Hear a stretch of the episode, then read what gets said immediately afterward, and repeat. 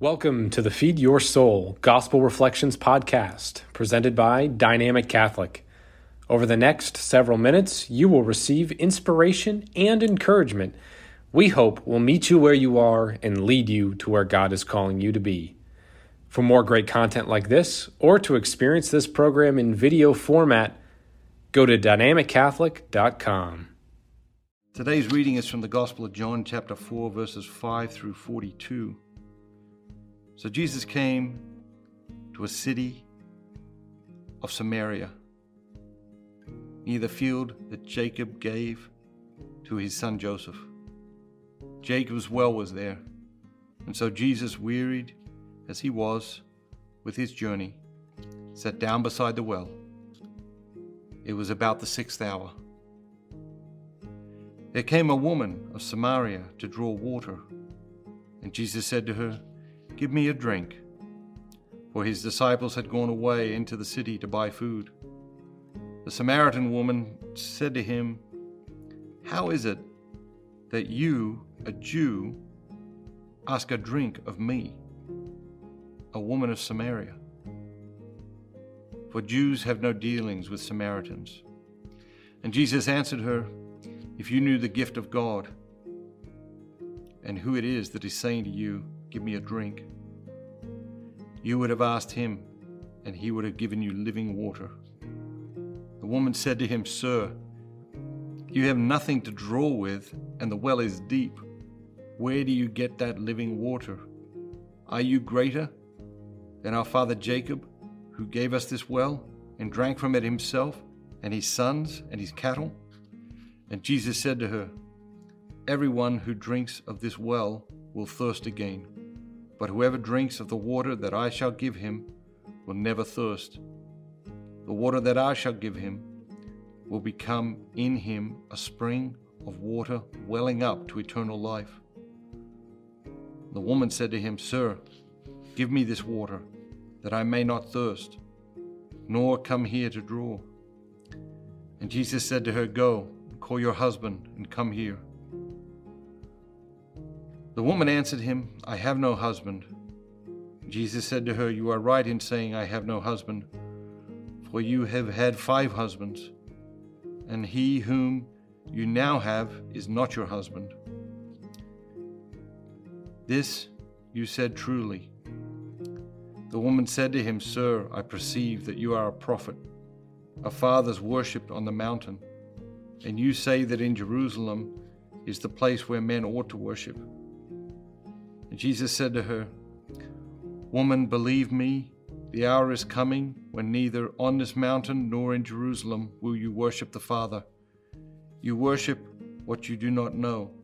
We worship what we know, for salvation is from the Jews. But the hour is coming, and now is, when the true worshippers will worship the Father in spirit and truth for such the Father seeks to worship him. God is spirit, and those who worship him must worship in spirit and truth. The woman said to him, I know that Messiah is coming, he who is called Christ. When he comes, he will show us all things. And Jesus said to her, I who speak to you am he. Just then the disciples came. They marveled that he was talking with a woman, but none said, What do you wish? or Why are you talking with her? So the woman left her water jug and went away into the city and said to the people, Come, see a man who told me all that I ever did. Can this be the Christ? They went out of the city and were coming to him. Meanwhile, the disciples besought him saying, Rabbi, eat. But he said to them, I have food to eat of which you do not know. So the disciples said to one another, Has anyone brought him food? And Jesus said to them, My food is to do the will of him who sent me and to accomplish his work. Do not say, There are yet four months, then comes the harvest. I tell you, Lift up your eyes and see how the fields are already white with harvest. He who reaps receives wages and gathers fruit for eternal life, so that sower and reaper may rejoice together. For here the saying holds true one sows and another reaps. I sent you to reap that for which you did not labor. Others have labored, and you have entered into their labor.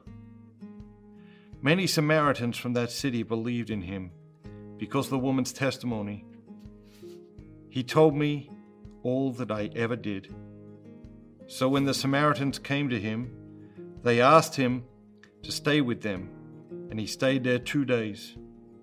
And many more believed because of his words. They said to the woman, It is no longer because of your words that we believe, for we have heard for ourselves, and we know that this is indeed the Savior of the world. So it's a long reading, a lot of words there, a lot of concepts there, a lot you could draw from. A lot you could draw from.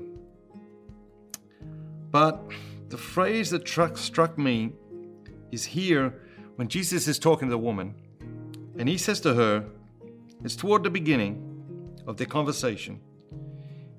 He says to her, If you knew the gift God was giving you, Okay, so God was giving her an amazing gift right here, right at this moment. And Jesus is like, if you knew the gift that God was giving you right now, and doesn't that apply to me like a hundred times a day?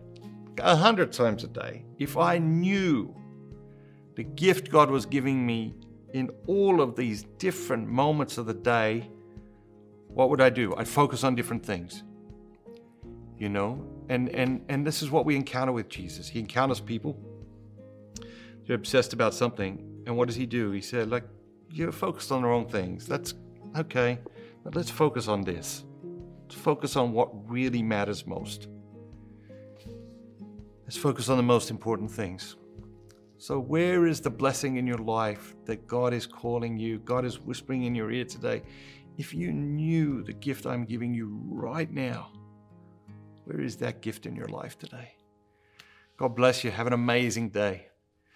Remember, be bold, be Catholic.